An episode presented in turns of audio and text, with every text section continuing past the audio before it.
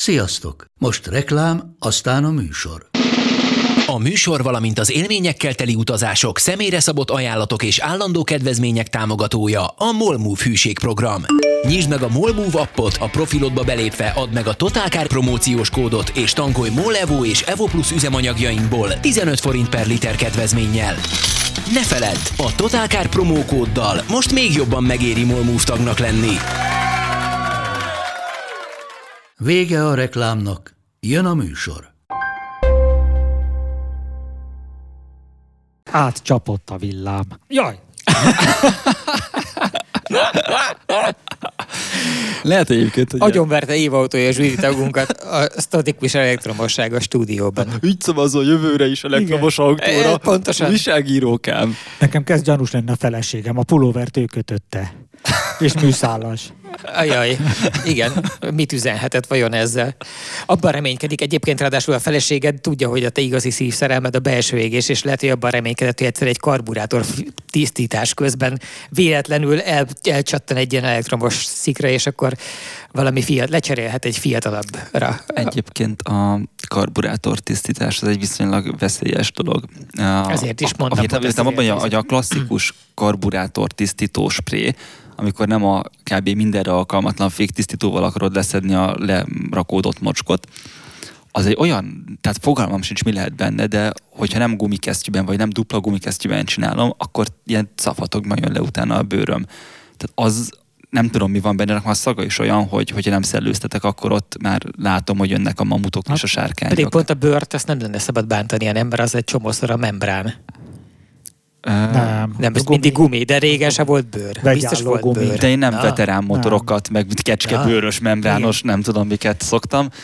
Én még vezettem olyan Rolls Royce-t egyszer, aminek még bőr, bőrből volt a kuplungja, és nagyon elkemerítették, ja, hogy ne is csúsztassam az Istenért. Igen, nem szabad csúsztatni, mert elég, igen. Mert aztán abból és akkor vagy parafás. Nagy fordulat és rádobod, vagy mi volt a megoldás? Kis fordulat és rádobod, de úgy azért pont, hogy ne fulladjon, hiszen ha lefullad, akkor kell. Tehát egy picit csúsztatni kell, de nagyon picit. Igen.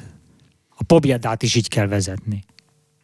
Mert annak is valami hasonló kuplungja van. Látod, még szinte el se kezdődött az égéstér, és már mennyi hasznos információt sűrítettünk ebbe az első néhány pillanatban. Bármikor, amikor valaki a század elejéről származó Rolls Royce-t, vagy hát már ez, inkább azt mondom az első negyedéből származó Rolls Royce-t, vagy aztán így az 50-es évekből pobjedet vezetne, akkor rögtön tudja, hogy hogyan kell szakszerűen kuplungot kezelni. Nyomsz egy professzionális beköszönést? Szeretettel köszöntjük az égéstér összes hallgatóját az új stúdiónkból, amely már csak számomra új, hiszen már nagyon sok égéstér keletkezett innen. Nulla. Nulla? Ez az Nulla, ez most vesztettük el az égéstér szíves szűzességet, akkor, mert tegnap innen nyomtátok a Live volt, igen, de az egy ilyen videós live volt, az nem égéstérnek számítódik. Igen, és beta verzió volt minden, a stúdió is.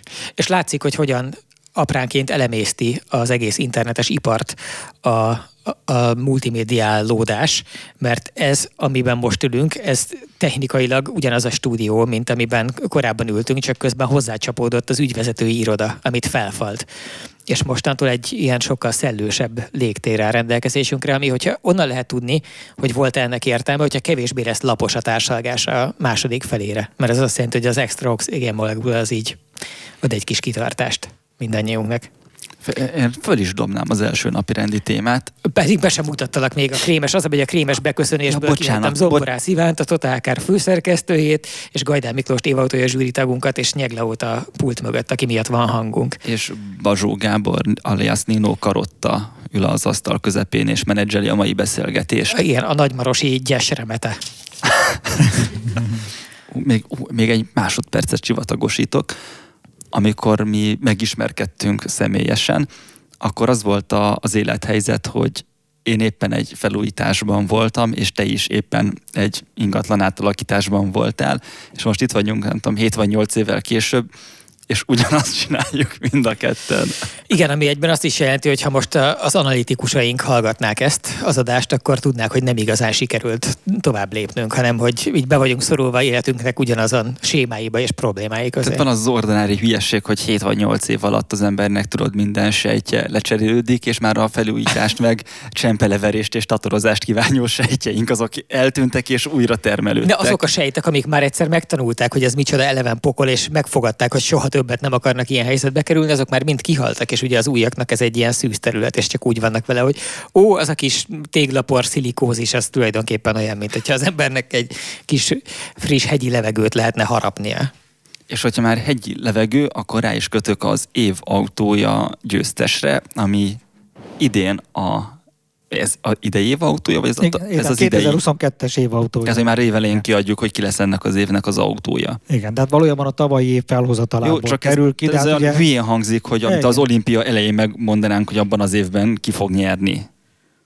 igen, lehet, hogy hülye hangzik, de ugye ez még onnan ered, már megint előjön a történelem, meg a tradíció, hogy, hogy nagyon sokáig ez az eredményhirdetés, de egyébként vicces, mert már akkor is így ment. Tehát eh, decemberben, sőt már novemberben ki volt hirdetve a következő évnek a győztese. Tehát tulajdonképpen most majdnem, hogy közelebb kerültünk az évhez. Ez az amerikai modellévekhez hasonlít Ha, egy igen. kicsit, azok is mindig abszurd módon előre vannak datálva, illetve nem tudom, hogy kinek mennyire van meg, de a, az angol száz nyomtatott sajtóban is az a standard, hogy az az újság, amit ma megveszel, az a jövő hónapi. Tehát, hogy most, ha most bemész március elején az újságárushoz, mire legközelebb friss számot tudsz venni valamiből márciusban, az az áprilisi lesz.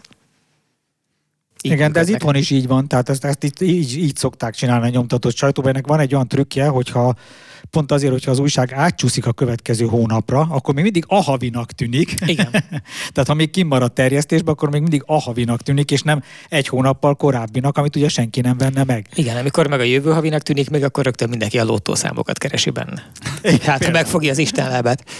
Tehát megnyerte a Kia EV6 ezt a szavazást, amin egyébként meglepődtünk, mert itt a szerkesztőségben szinte mindenki a, az Ionicot fogadta volna befutónak. Valójában ezt helyesen azt hiszem úgy kéne mondanunk, vagy korrekt módon, hogy megnyerte a Hyundai csoport EGMP platformja az évautója szavazást, hiszen ugye az Ioniq 5 lett a harmadik, ami ugyanez az autó, az EV6 lett az első, ami ugyanez az autó, és közben még létezik a Genesis E- EV6 talán? Valami, úgy most megszivattam magam a keresztnevével. Nyegli, légy le az internetről a keresztnevét a Genesis új, új villanyautójának, ami EGMP-s, és ugyanez az autó, mint a, mint a Hyundai és a Kia és egy csomó piacon már van, vagy épp csak érkezik, és ez három különböző brand alatt ugyanaz a tárgy, és a dobogóból két fokot is lenyelt az elsőt, meg a harmadikat. Igen, hát most épp azt nézem, hogy a két autó összesen 27 zsűrinél volt az első helyen, ugye az 59-ből, mert ugye az oroszok most nem játszottak, így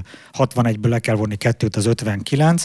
Tehát 59 zsűritagból 27-en tették első helyére, vagy a, a saját listájukon, vagy a Kia EV6-ost, vagy a Hyundai Ioniq 5-öst, és a kapott összpont száma, ez, ez érdekes így összeadva, az azt mondja, hogy 400, 500, ha jól számolom, 500, ö, 540 pontot szedett össze összesen a két autó, de persze ez megoszlik, tehát valójában a Kia EV6 279 ponttal lett első, és az Ioniq az 261 ponttal lett ö, ö, harmadik. De azért nagyon jó, és itt is látszik, hogy elég közel is estek egymáshoz. Hát látszik egyébként, hogy sokaknak okozott problémát a két autó, pont ez, hogy nagyon közeles, közeliek, tehát igazából valami kis ízlés ficam, hogy mi a Igen. kettő közötti különbség. És akkor még jönni fog, a, most már tudjuk, hogy GV60 a Genesisnek az idevágó típusnevű változat, ami ugye a luxi, a legluxibb változat lesz. Nagyjából úgy vannak szétpozícionálva, hogy van a, ez a nagyon jópofa olyan ismerős a szemünknek a 70-es évekből ismerős modernista formavilágú a Hyundai változat, ami egy... Ja, ami a, Lancia Delta, Lancia Delta. igen, igen, igen. Vagy egyes golf hangulatra, golf G, korai golf GTI hangulat, Lancia Delta, dobozos Lancia Delta hangulat, csak ugye mindezeknél az autóknál másfélszer, kétszer nagyobb, csak, és hát mondjuk négyszer nehezebb, de, de ez a kicsit kényelmesebb, és akkor van a, a ki a változat belőle, ami meg állítólag egy kicsit sportosabb. Hát a és- rugózása kemény, az biztos. Én nem mentem vele soha, de láttam már, és azt hiszem, hogy engem ez oszt meg, ez a legmegosztóbb autó a szónak abban az értelmében, hogy engem személyesen oszt meg, nem a társadalmat, hogy pont amikor a terhes patológián töltöttem néhány hetet a, korábban, az előző év végén az életemből, annak az ablakából rá lehetett látni a kórház parkolójában valamelyik a kórházi személyzet valakiének volt ilyenje, és ráláttam, és olyan felülnézetből, madártávlatból, abból a perspektívából a segge az elképesztően jól nézett ki, tehát egy ilyen rettenetesen menő autónak tűnt, és amikor kitolatott a parkolóhelyről, és megláttam előről, akkor mindig úgy éreztem, hogy Jézus ereje, úristen, ezt hogy engedték az utcára. És azóta is az szerint, hogy melyik szögből látom meg, hol nagyon bejön, hol nem. Egyébként az LV6-ot én nem éreztem olyan nagyon ütősnek egy pillanatig sem. Tehát amikor az Ionicról megláttam az első sajtófotót, meg a te videódat, akkor azt mondtam, hogy ó, úristen, atyaék. És akkor jött a Kia, és mondtam, hogy aha, aha, aha egészen addig, amíg a Borla Gyuri videójában, ami hétvégén jelent meg, abban úgy körbe nem járta, és akkor csodálkoztam rá, hogy passza meg, ez ebben azért van egy erős Porsche hangulat ugye a fenekében. Azt én azt speciál nem láttam meg benne, de azt viszont biztos, hogy az egészben talán az a legfontosabb üzenet, hogy ez két darab olyan autó, mármint az Ionic 5 meg az EV6, hogy mind a kettő nagyon jellegzetesen valamilyen. Tehát, hogy itt, itt van talán a legnagyobb átalakulása a világnak ahhoz képest, amihez a koreai autóiparból hozzá voltunk szokva. Hogy az, hogy a koreai autók tisztességesek, az most már így, mit tudom én, egy másfél évtizede körülbelül, de egy évtizede tutira nem lep meg különösebben senkit. De az, hogy így rendesen odabasznak, amikor ránézel, valamilyen értelemben, akár úgy is, hogy vállalnak egy olyan modell megosztást, vagy márka megosztást, hogy az egyik valahogy néz ki nagyon súlyosan, a másik tök máshogy néz ki nagyon súlyosan, de mindegyik nagyon merészen valami, és nincs benne egyikben sem semmilyen biztonsági játék, az rohadt menő. A, a te ordinári, elfogult és szélsőséges Tesla buziságodon én akkor láttam először felszíni repedéseket, amikor az Ionicről hazajöttél, amikor annak a nemzetközi bemutatóján voltál, és nekem az is azt sugalta, hogy ez valami baromi jó lehet. Ez részben van csak így, mert az én elvetemült Tesla bérencségemet, azt, tehát a vallást azt nem lehet megingatni azzal, hogy az embernek mutatnak másik jó vallást. Hogy mit tudom én, nekem speciális, nagyon jópofa koncepciónak hangzik a lélekvándorlás, de hát most mit csináljak érted, itt kereszténynek születtem, akkor azért alapvetően a hányom a keresztet, hogyha elmegyek a, a templonyba. Úgyhogy itt továbbra is az van, hogy, hogy én, én csak az egy az igaz hitű Musk egyház tagja vagyok, de a kétségtelen tény, hogy az Ionic 5 volt az első olyan villanyautó, aminek se a vezetése közben, se a műszaki adatainak a megtekintése közben, sem az általános ilyen felhasználási hangulata közben nem az markol az ember szívébe, hogy Jézus Úristen igazából már nagyon nem itt tart a világ, hanem ez azt tudja, egy, a legtöbb területen, a digitális képességeinek a területén nem. Tehát ott van egy nagyon szignifikáns lemaradás továbbra is a Tesla között és mindenki között. És egyébként hatékonyságban sem, tehát ezek lényegesen többet fogyasztó autók általában, mint a kúrens Teslák, és nehezebbek, és nem olyan szépen integrált a hőmenedzsment rendszerük, és hosszan lehetne még, tehát a, minél mélyebben nézel a héj alá, annál inkább látszik az, hogy még ehhez, ehhez képest is sok területen egy jó fél generációnyival fejlettebb autókat gyárt jelenleg a Tesla. Cserébe azok nagy része még mindig szarul van összerakva, meg a formavilága egy csomó embernek nem tetszik, meg nem szereti a belső terének a hangulatát. Tehát most már nem tartunk ott, hogy van a Tesla és a nagyon rossz alternatívák, hanem ott tartunk, hogy van a Tesla, és vannak egyébként nagyon jó, saját jogon tökre szerethető alternatívák, és én egy csomó embert ismerek, akinek azóta, amikor kérdezte, hogy milyen autót vegyen, akkor gátlásról azt mondtam, hogy vegyen Ioniq 5 mert tudtam, hogy mindent, ami jó benne, azt nagyon szeretni fogja, és nem lesznek azok az elriasztó ilyen idioszinkratikus megoldások benne, ami egyébként a Teslában van. Plusz egy ismert márka. És és ezen kívül úgy az, tehát az alapélménye az egész uh, ionikozásnak az az volt, és nálam valahol mindig itt, itt nálam itt szoktak eldőlni a dolgok, hogy azt érzi -e az ember az autóról, hogy akik csinálták, azok szerették azt a folyamatot.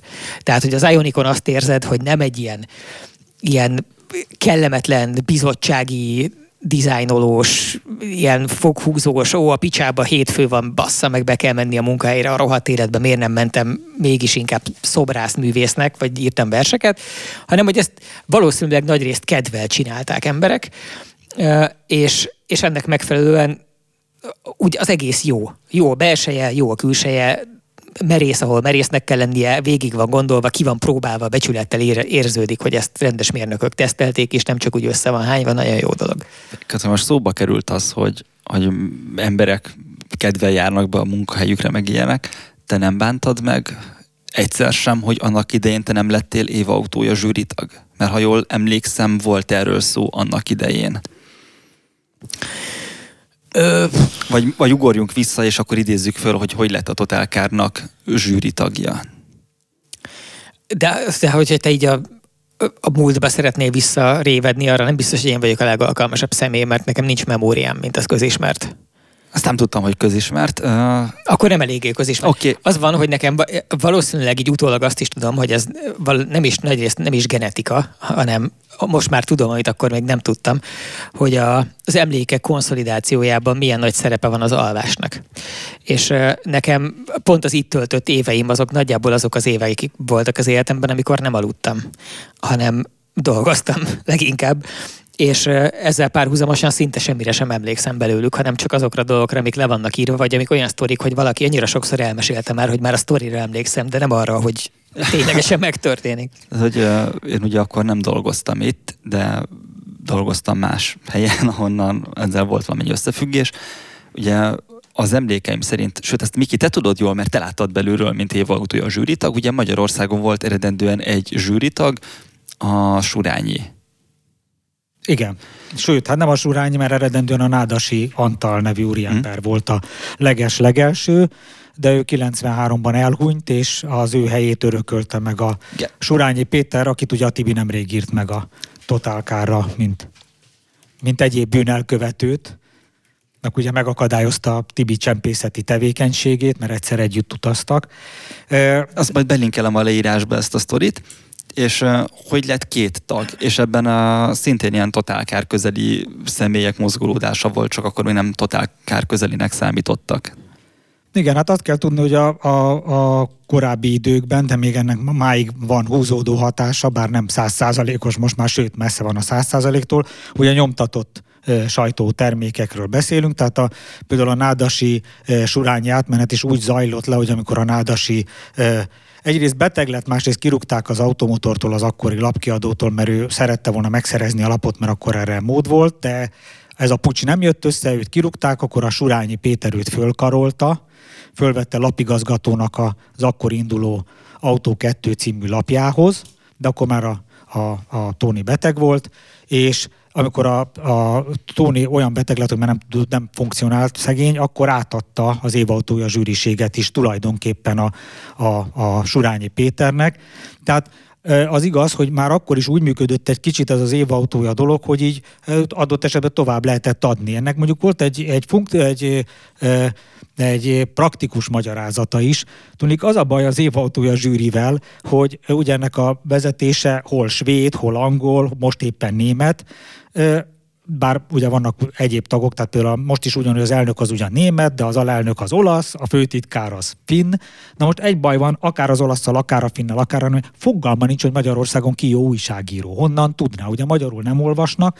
Tehát hogyan szerez információt az adott ország ö, ö, ö, sajtósai vagy újságíróinak a felkészültségéről és hozzáértéséről. Ö, és ezért volt az, hogy így elfogadták például annak idején ezt a javaslatot, amit a, a, a, a Nádasi Tóni tett a, a, a Péter felé. Bizonyos szintig az én történetem is hasonló, csak a kiinduló pontja más. Tehát ö, azt kell tudni, hogy a, azért az évautója a zsűri tagjának lenni, meg az elnökének lenni, ez egy kitüntetés volt, és szerintem ma is az, hiszen ma már egy olyan díjról beszélünk, amit 58. alkalommal adnak át. Ugye az első díjátadó 1964-ben volt egész pontosan, akkor ugye sokan még meg se születtek közülünk, engem kivéve sajnos, nem mindegy. és ö, mit akarok mondani, hogy hogy ö, felmerült a bővítés lehetősége, de ugyanakkor nagyon erős befolyást szerzett pont abban az időben ez a 2000, az, az ezeret forduló magyarul, a motorpressze. Például a főtitkár, az akkori főtitkár, az Eduardo Azpilicueta, aki spanyol volt különben, de úgy volt spanyol, hogy a spanyol motorpresszénél dolgozott, Úgyhogy akkor beindult a motorpresszénél egy olyan szándék, hogy, hogy beférkőzni egy ez kicsit egy, a zsűribe. Ez egy német lapkiadó egyébként, ez egy Stuttgarti székhelyű, egy, egyébként máig egy, létező. egy nagy német médiaipari koncernnek a tagja és nagyon sok országban van sok autós Volt, lapjuk, volt, és volt, Magyarországon is volt Igen, legalább már most már két autós tehát ugye magazinjuk. összement, igen, de, de valóban volt ugye a, a motoros lapok közül ugye a motorrevű, a német, illetve a motorrád, ugye német, német viszonylatban a motorrád, Németországban az automotorund sport tartozott hozzájuk, meg még egy e, csomó olyan e, autós jellegű kiadvány, autókatalógusok, e, vásárlási Igen, és hogy stb. Igen. Volt egy elég jó lobby erejük. Így van, így van, így van. É, És valószínűleg, ja, és még egy volt, hogy, hogy ugye akkor itt, itt volt a motorpresszének itt egy irodája, sőt egy egész KFT dolgozott itt, tehát cégként is itt volt, meg mint kiadó is itt volt, tehát a cég volt a kiadó, és, és hát itt ugye dolgo, volt egy német ügyvezetőigazgató, és itt dolgozott például egy, egy Balázs Viktor nevű kollega, aki az, azóta nagyon sok helyen dolgozott, és nagyon sok helyen előfordult, nagyon ügyes fiú, és például őt szemelték ki valamilyen szinten, vagy ő maga akart zsűritag lenni, tehát az a lényeg, hogy kialakult egy ilyen, ha már bővíteni akarják a, a, az évautója zsűrit, akkor miért nem mondjuk a Balázs Viktor legyen ennek a, a, a, a kedvezményezettje, és akkor ugye a motorpresszének több befolyása lenne az évautó zsűri. Tehát ebben volt egy ilyen meggondolás, ugye minél több motorpresszés, akár spanyol, akár lengyel, akár, tehát bármilyen országbeli motorpresszés tag bekerül, akkor ugye ott nő a német súly, a, a, úgy nő a német súlya a zsűrin belül, hogy a németek száma nem nő, hiszen ők már eleve hatan voltak. Tehát ugyanúgy, mint az angolok, meg mint a spanyolok vagy az olaszok. Tehát itt ez egy ilyen matematikai eh, játék is valamilyen szinten. De ehhez az is hozzátartozott, hogy a Motorpresse azt gondolta, hogy ők majd óvatosan kiadják a saját zsűrorjaiknak, hogy mi lesz szerintük az évautója az idén? Szerintem e- ez nem volt, vagy legalábbis én ugye ott dolgoztam a motorpresszénél, ugye én a, végül is valamilyen szinten a Balázs Viktor helyére kerültem, ha úgy tetszik, mert ha valakit érdekel, majd elmondom, hogy hogy, hogy, hogy keveredtem én bele a Balázs Viktor helyett, Ö, de ilyenfajta nyomást soha nem éreztem. Tehát ők eleve úgy gondolták, hogy valaki ott dolgozik egy német fennhatóságú, német tulajdonú lapnál, egyszerűen a szemlélet az belemegy és, és átveszi azt a, egyébként ez mondjuk Magyarországon nem is volt olyan nehéz, ha belegondolunk, hiszen nálunk a német autóknak mindig is előkelő nimbuszuk volt, és a mai napig megbecsült. Nagyon szeretik nagyon sokan a német autókat, és tisztelik őket, tehát ez nem is kellett annyira például Magyarországon nagyon megerőltetnie magát senkinek, de például Csehországba se konkrétan, vagy akár Lengyelországba. Egyébként pont amikor engem fölvettek, ez ugye 2002 volt, én a 2003-as évi szavazás, még én a szokásos eltolódással, abban vettem részt először, akkor egy lengyel srácot is fölvettek, aki szintén akkor a, a, akkor a lengyel motorpresszénél dolgozott. Annyiban Annyiban volt egy csavar a történetben, hogy az akkori tag ugye a Surányi Péter volt, aki tudomást szerezvén a furmánykodásról, azt mondta, hogy ez így nem egészen jó, mert miért egy valaki van itten berántva a, a buliba Magyarországról. Ő meg egyrészt neki volt egy motorpressz ellenessége, mivel hogy őt onnan rúgták ki egy pár évvel korábban, tehát ta- ta- talán törlesztett is így módon. Azt találta ki, hogy akkor ő megpróbálja ezt oly módon megfúrni, hogy még további javaslatokat tesz egyéb zsűritagokra. Na ebbe kerültem bele én is, leadtam a, a, a, én is az önéletrajzolmat, meg sokakat, másokat is, sokan mások is, illetve öt, öt volt, tehát még négyen négyen nem adták le, mert egy valaki nem adott le életrajzot, tehát még hárman adtak le életrajzot. Végül az volt az érdekes a történetbe, hogy, hogy én kerültem végül a, a motor, én kaptam meg az év autója kinevezést. A vicc a történetben az volt, hogy akkor viszont már én is a motorpresszénél dolgoztam. Akkor mégiscsak a gonosz mesterterv az beért. egy Te, a, azért a, a Viktor, ő egy kemény menedzser, tehát a, ugye a Total Kárhoz is szerintem 2010 környékén azért jött ide, hogy itt rendet rakjon. Hú, annál sokkal korábban. Vagy, vagy még korábban, vagy Persze. 2008 És annál is sokkal Még korábban. is. Még én két- is tudom. Ké, ké, szerintem, szerintem olyan 2002-3 környékén olyan, olyan szerződtettük. korán már jött. Szerkesztőségi német volt a, az ő hivatalos titulusa, és az volt a feladat, hogy ugye a, a toták, az akkori totálkárnak a hierarchia szerinti két meghatározó vezetője, az a Winkler volt, meg én, és mind a ketten alkalmatlanok vagyunk az általunk akkori betöltendő funkciókra különböző okokból. Tehát részben lelki, részben szakmai, részben pedig munkaidőbeli hiányosságok okán.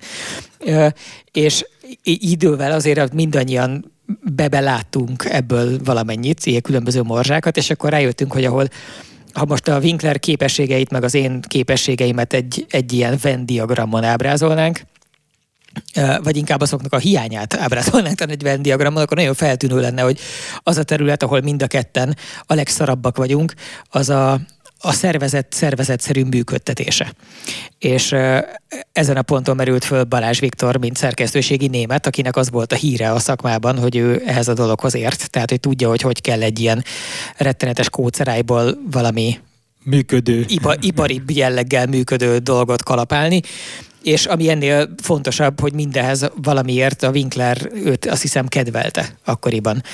Ez nem tudom, hogy ez, ez, ez hogy van most, vagy, de hogy tehát, ha nem, ment, nem ment volna ez az egész akkor, hogyha egyébként úgy érezték volna ők, hogy nem bírják egymást, vagy, vagy mi úgy éreztük volna, de úgy tűnt, hogy ő egy olyan típusú rendezett csávó, aki egyébként személyileg kompatibilis mindannyiunkkal. Nem csak ketten, ugye a Totálkár akkor is kétszer, háromszor annyi emberből állt.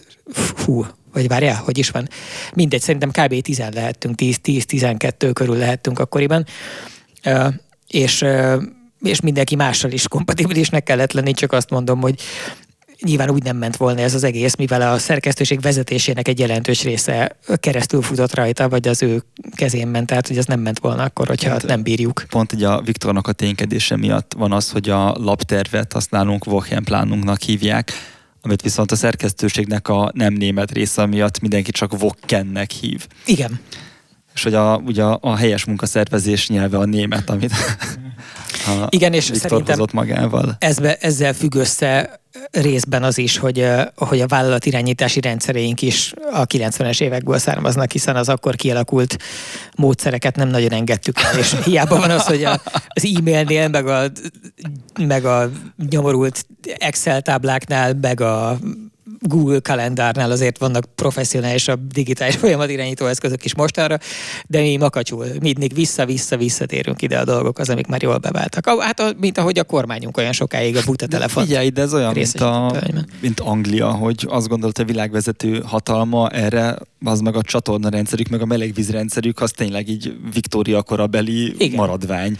Igen. Vagy tudod, ahogy... hogy miért van ugye az, hogy van két külön csap, és az egyikben jön a hideg víz, és a másikból a meleg víz? Hogy ez miért, ezek miért igen, külön csapok? Igen, hogy ez miért alakult így. Azért, mert... Máshonnan jött, nem? Ugye az van, hogy jött a hideg víz, ami jött a víztoronyból, és az elvileg egy zárt rendszer, míg a meleg víz, ott van egy ilyen eldugva valami nagy üst, amiben melegedik a víz. Ez boiler. Abba viszont technikailag az nem egy zárt dolog, tehát abba bele tud fúlni a patkány. Uh-huh. Meg úgy bármi, meg rozsdásodik, egyre koszosabb, gyanúsabb, elkezdenek benne mindenféle kellemetlen dolgok szaporodni, ezért azt nem minősítik ellenőrzött tiszta víznek, és hogy a csapból valahogyan te tudjál tiszta vizet kinyerni, ezért külön kell jönniük. És ha az ember langyos vizet akar, akkor, akkor... az őrült így ilyen metronomszerűen ránkatja a kezét a két, két, két de hogy, hogy kinyitod a kettőt, és még egy helybe összecsap a sugár, akkor is érzed, hogy a közepe az a meleg kívül meg hideg. Igen. Várjatok, ez szerintem akkor még úgy ment, hogy a legtöbb ember lavorból mosakodott, tehát ledugózták a fajanszot, és belengedték a két csapból a vizet, az ott lenne összekeveredett, és akkor tudtak langyos vízzel ugyanúgy mosakodni, mintha laborból mosakodtak. Igen, nem ám ész nélkül ilyen hedonista módjára folyóvíznél. Igen, ide-oda kapkodva a kézzel, vagy Igen. valami. Az adás elején említettem, hogy én ugye felújítok, ugye a laborban mosakodás nem kell bemutatni, hogy az hogyan zajlik. Említetted tényleg, hogy te most valamilyen babakádban cize mosakodsz? Igen, hogyha nem tudom valamelyik hozzátartozómhoz vagy barátomhoz velógni, hogy egy ember mondjára zuhanyozzak. Most egy, egy babakádban tartom az esti fürdő Pedig mondtam neked a szabadalmat, hogy kell ezt csinálni. Hogy kell? Hát, ha más is van ilyen helyzetben a hallgatóink Azt közül. úgy kell csinálni, hogy vesz az ember egy másfél literes ilyen ö, ásványvizes üveget, annak a kupakját tűvel ki kell furkálni többszörösen, és az üveget az föl kell tölteni meleg vízzel, igen, és akkor az az zuhany, igen, abból hát, szépen, és másfél liter az, vízzel, börtönzuhany stílusban kiállok a ház elé, és lecsapatnak slaggal. igen. De az hideg, ez meg meleg. Hát a meleg vizet, tehát a slagot rá tudom dugni a meleg vizes csapra, kilógatom a kertre. De ez arra a szolgál, amikor nincs meleg víz. Amerikai amikor... startup keresett rettenetes mennyiségű pénzt azzal, hogy piacra dobtak egy olyan zuhanyterméket, ami nagyon-nagyon apró cseppekre csapatja szét a folyadékot, tehát praktikusan vízpárával zuhanyzol inkább, mint nagy, nagy És rendes nagyon vízcseppekkel, és ezért iszonyú víztakarékos, igen. Én- erre hallottam a svájci megoldást, ahol Ahol ugyanez csak hetente egyszer. nem, hanem hogy Jegleo küldött egy SMS-t, hogy amúgy a Feminádnál van zuhany. Ó, tényleg ideben. Igen, mert a, tényleg, mert a, a kerékpárral járó kollégák kedvéért van ilyen. Visszatérve az év Innen is látszik, hogy mi milyen rendes autós újságírók vagyunk, hogy, hogy mi nem is tudjuk, hogy van olyan helység a kerékpárosok kedvéért, ahol le lehetne zuhanyozni. Visszatérve a, a higiéniai problémáinktól a, a, az év autózásához, tehát akkor ugye a Balázs Viktor, hogy történelmileg lássuk, kibuliszta, hogy a Miki legyen az év autója a zsűritag, és te aztán zsűriskedtél. így van. És amikor, és akkor már volt két zsűritag, és amikor a Susú kiöregedett, a betöltötte a 65-öt, kiöregedett az év autójázásból, ott van egy ilyen előírás, hogyha elkezdesz, kötelező, igen, tehát, hogy elkezdesz öreg és demens lenni, akkor automatikusan lemondatnak, de mivel nem akarják ezt egészségügyi állapothoz kötni, ezért azt mondták, hogy 65 év a korhatár. Hát akkor az a nyugdíjkor, hát ugye nyugaton már régóta. az Hát a- mint a bírók és az orvosok nálunk, ugye ott is volt egy ilyen nagy fűnyírás, egyszer emlékszem. Édesapám ezért aztán, ú, ezt nem is tudom, hogy most nem, nem, nem teregethetem ki egy családi szennyes. Édesapám sútyomban, sútyomban járt ingyen megmenteni emberéleteket, baszki, mert nem bírta a bajna gyógyítást, ne, ami nem, nagyon rendes a tőle. gyógyítás nem bírta ki, hogy ne legyenek olyan bácsik, akik Aha. még megmentenek másokat, miközben ugye hát ugye nem volt helyettük fiatal illető megmenteni másokat. De Miki, te hány éves vagy? Most ezt miért boncolgatjuk Hát annyira? azért, hogy hány éved van hátra, mint zsűritag. Látod, én egy rendes újságíró nem fél föltenni a kellemetlen De kérdéseket. nagyon gonosz. Hát már én egyidős vagyok az évautója zsűrivel gyakorlatilag, majdnem.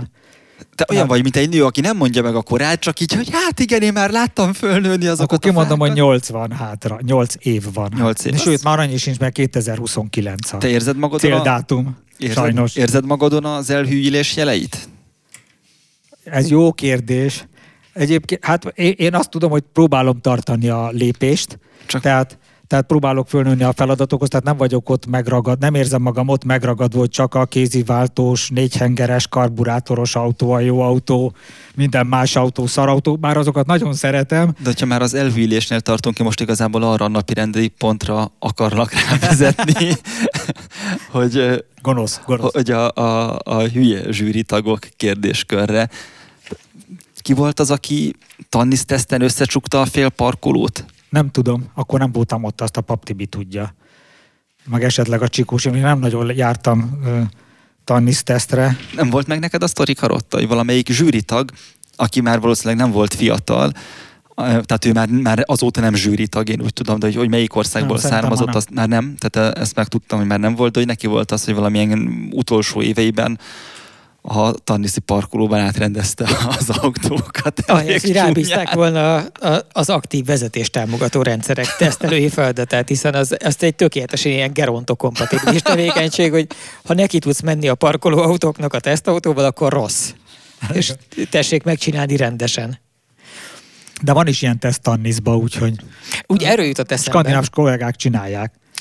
Mi, milyen? Ez ilyen a- Megpróbálnak neki menni Igen, dolgoknak. prób- szó szó Igen. szerint meg persze ezek ilyen felfújt, meg akármi, tehát Igen. a, olyan, amit nem lehet azért letarolni, és nem megy tönkre tőle az autó, de a, most ez egy komoly téma, hogy tesztelni ezeket a vezetést. Legalábbis a skandináv kollégák erre nagyon adnak, mint biztonságpárti népek, hogy ezeket le kell próbálni, ha már belerakják Meg az, az előregedő autókba. társadalmakban ez egyre fontosabb. Igen, és a, az NCAP-nél is ugye van most már olyan pontszám, ami kifejezetten erre vonatkozik, tehát az aktív, az aktív rendszereknek, az aktív biztonsági rendszerekre is van külön pontszám, meg az amerikaiak is bevezették, és most piszkálják is emiatt elsősorban a Teslát szokás szerint, hogy, hogy mennyire lehet felelőssé tenni őket, hogy oké, okay, hogy kiírja az autó, meg megmondja, meg minden, hogy akkor ő nem önvezető valójában, de onnantól kezdve, hogyha az elnevezés az arra utal, és aztán utána mégiscsak hülyének bizonyul a felhasználó, és kinyírja magát, hogy akkor ezért felelőse a vállalat, vagy nem.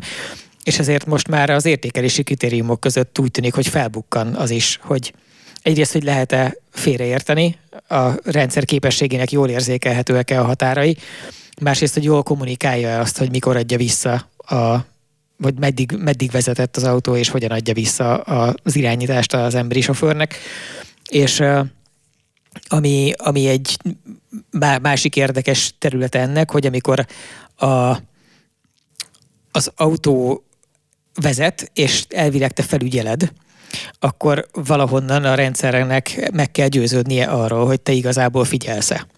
És erre a Tesla mindmáig a legprimitívebb megoldást használja, hogy fogod a kormánykereket, és a kezed súlyát, tehát egy nyomaték szenzor van benne, és a kezed súlya ugye kicsit tekerné el a kormányt, és azt ő érzékeli. Annak nyilván ellentart a ez ugyanúgy ugye ő is tudja tekerni a kormányt, hiszen az kell ahhoz, hogy ön vezetni tudjon, tehát nyugodtan rajta lehet az egyik kezed, nem fog közben az autó csendesen a kezed irányába kanyarodni, hanem annak úgy nagyjából ellentart. De hogy innen tudja, hogy akkor te figyelsz. Akkor is, ha egyébként ő vezet, de hogy figyelsz és kész vagy beavatkozni. Ami ugye nagyon sok baj van. A legnagyobb baj szerintem az, hogy kényelmetlen és primitív. Tehát ugyanezt például a BMW tök rég már úgy oldotta meg, hogy ezek ott, ott ilyen kapacitív szenzor van a kormány karimában, hogy ha csak az ujjaidat így finoman rajta tartod, nem kell, hogy érezze, hogy tekeredne a kormány, és mégis tudja, hogy rajta van kész, tehát oké, okay. de ez még mindig csak arról szól, hogy ott van a kezed a kormányon, és ez nem jelenti azt, hogy közben a fejedet azt nem dugtad be, nem tudom, a saját seggedbe ott körülnézni, és akkor ugyanúgy nem tudod elhárítani egyébként a felmerülő veszélyhelyzeteket, vagy SMS-ezel, vagy Facebook falat frissítesz. És emiatt ugye abba az irányba mozdulnak a modern autógyártók egy része legalábbis, hogy figyelni kell a sofőr figyelmét. Tehát, hogy a driver monitoring, ahogy ezt külföldiül hívják, az ne elsősorban arra terjedjen ki, hogy te fizikailag képes vagy a beavatkozásra, mert ugye jelenleg azt figyelik. Tehát lehet figyelni, hogy benne ülsz a székben, vagy nem, hogy be vagy-e kötve, vagy nem, hogy a kormánykereket fogod-e, vagy nem. Ezeket viszonylag egyszerű fizikailag figyelni, de a figyelmedet azonosítani az ennél sokkal bonyolultabb. Azért nem ilyen arckamerával szokták, ami figyeli a szemedet, és akkor rápítják, hogy alszol-e komé, meg ilyenek? De most már egy csomó ilyen megoldás van, és ezek ugyanúgy... Sőt, ez kötelező lesz idéntől szerintem az új autókba. Volt, volt róla szó, de én nem láttam az erről szóló standardet még, az előírást. Pedig létezik, és szerintem idéntől, lesz, idéntől kell majd az új autókba ezt betenni. Lehet, hogy június elsőjétől vagy 30-ától. Ez tök, tök jó téma, írjuk meg. Jó, hát ezzel, ezzel mindenképpen foglalkozni kell, mert ezt ugye belengedték, hogy lesz ilyen, tehát, és én erre a dátumra emlékszem, de lehet, hogy rosszul. Persze. Na és ebben például az a, az a rohadt érdekes, hogy a, a leggyakrabban használt ellenpélda a Tesla, ugye a Tesla nagyon sokáig egyáltalán nem csinált ilyet. Aztán utána a Model 3-ban megjelent egy kamera a belső visszapillantó, tehát a középső visszapillantó tükörnél, ami viszont nem volt aktív. Ott volt fizikailag, de nem csinált semmit. És akik rendszeresen hekkelik a Tesla szoftverét, és viszonylag látják, hogy igazából mit csinál, ott is látszott, hogy ténylegesen nem jön ki belőle adat, tehát nem csinál semmit. És a, aztán azt mondta a Musk, amikor fölmerült, hogy de akkor mégis minek van, hogy igazából azért került oda, és azért pont ott van, mert ő ugye azt jövendőlte, hogy talán 2019-ben vagy 2020-ban kellett volna robotaxiként önálló öntudatra ébredniük az autopilotos Tesláknak, amiket azóta már full self-drivingos Tesláknak hívunk, hogy meg lehessen azt csinálni, hogy neked van egy Model 3 amivel bemész dolgozni, úgyhogy már eleve oda is valójában az autopilot vagy az FSD szoftver visz, és ameddig te odabent termeled a GDP-t, vagy csákányozol. Addig a kocsid elmegy Addig taxizni. a kocsid elmegy taxizni, igen. És, és parfümöt árul a csomagtartóból. igen, meg... így van. És keres neked kétszer annyit. Elviszi a legkiválóbb bordéházakba. a részek az ügyfeleket, a részek turistákat, igen, nyolcszor megkerüli velük, átmegy a Dunán cikcakban 17-szer az összes hídon át, ameddig eljut a nyugati pályaudvartól, nem tudom, a Szent István körútig, úgyhogy közben kétszer átment a Petőfin meg a Lágymányos hídon meg az Árpád hídon is. Na, hogy ezt, ezt fogják csinálni a Teslák, és hogy azért van benne a kamera, hogy eközben megfigyelhesse valójában az utasokat, tehát hogy ne az legyen, hogy valaki mondjuk, nem tudom, fajtalankodik a, a te Model 3 hátsó ülésén, és aztán emiatt a más ember undorító testedbe nem tudod visszaszolgáltatni neki.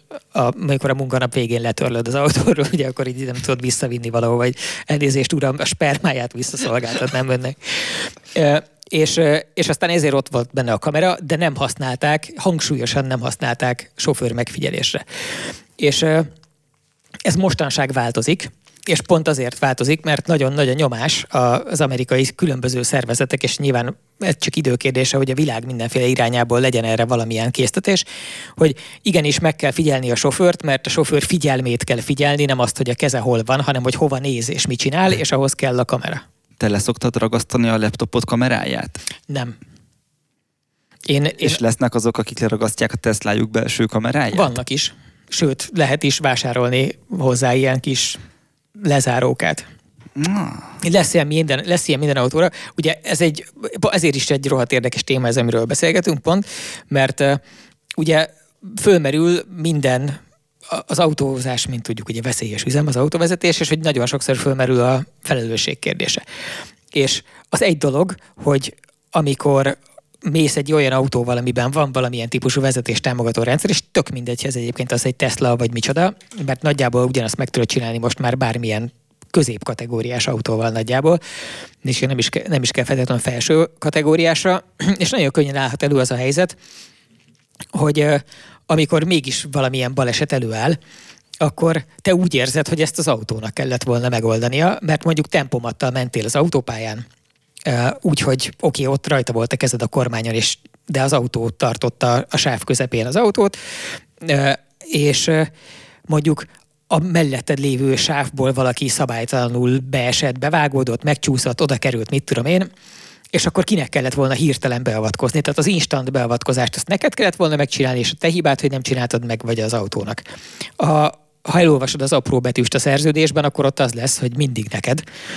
De de te mégis érezheted úgy, hogy hát baszki, én úgy, úgy használtam az autót, ahogy az előírásos, azt csináltam, figyeltem, ott volt a kezem, és aktív volt a rendszer, le, el lehetett volna kerülni, akkor, tehát fizikailag lehetséges lett volna, ha mondjuk iszonyatosan beleáll a fékbe, akkor meg lehetett majd csinálni, de én nem álltam bele, mert az én alapvetően úgy voltam vele, hogy az autóvezetésre csak felül vizsgálom, ha szükséges, emiatt volt ott mondjuk az én részemről mondjuk két másodperc el, teljesen elfogadható késedelem.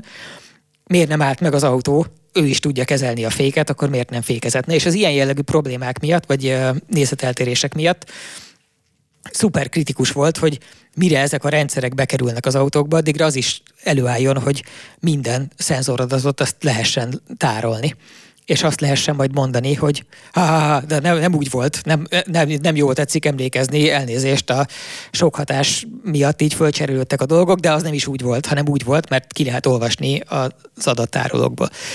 És ugye a Teslánál menetrendszerű volt, hogy főleg ameddig nagyon friss volt az autopilot, addig rendszeresen minden egyes Teslás baleset arról szólt, hogy autopilot, hogy az aktív autopilot okozta, és a Tesla általában legrosszabb esetben 24 órával az esemény után megmondta, hogy nem, mert van róla log, hogy nem volt aktív. Amikor ez a dolog történt, akkor nem volt aktív az autopilot, és most már azt is megmondják, a, a saját baleseti statisztika rendszerük úgy működik, hogy amikor ők azt mondják, hogy átlagosan hány kilométerre vagy mérföldre esik baleset, amikor az autopilot vezet, vagy amikor a humán sofőr vezet, és nyilván sokkal ritkábban akkor, amikor az autopilot vezet, és ezek ugye ezzel azt illusztrálják, hogy milyen rohadt biztonságos az autopilot vagy az FSD.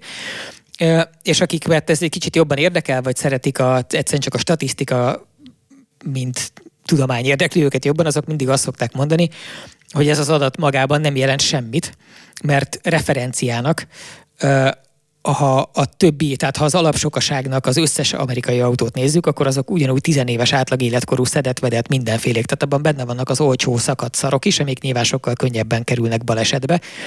Tehát azt kéne inkább összehasonlítani, hogy a, az autopilotos Tesla autopilot üzemben mennyiszer kerül balesetbe, szemben mondjuk a Mercedes, a BMW, a Lexus fejlett vezetés támogató rendszereinek a használata közbeni balesetekkel, és ugyanez akkor, amikor ezek a rendszerek nem aktívak, de ilyen jellegű statisztika nem áll rendelkezésre. Tehát, hogy ezt itt nem lehet, nem lehet almát almával összehasonlítani, mert nincsenek ilyen jellegű számok.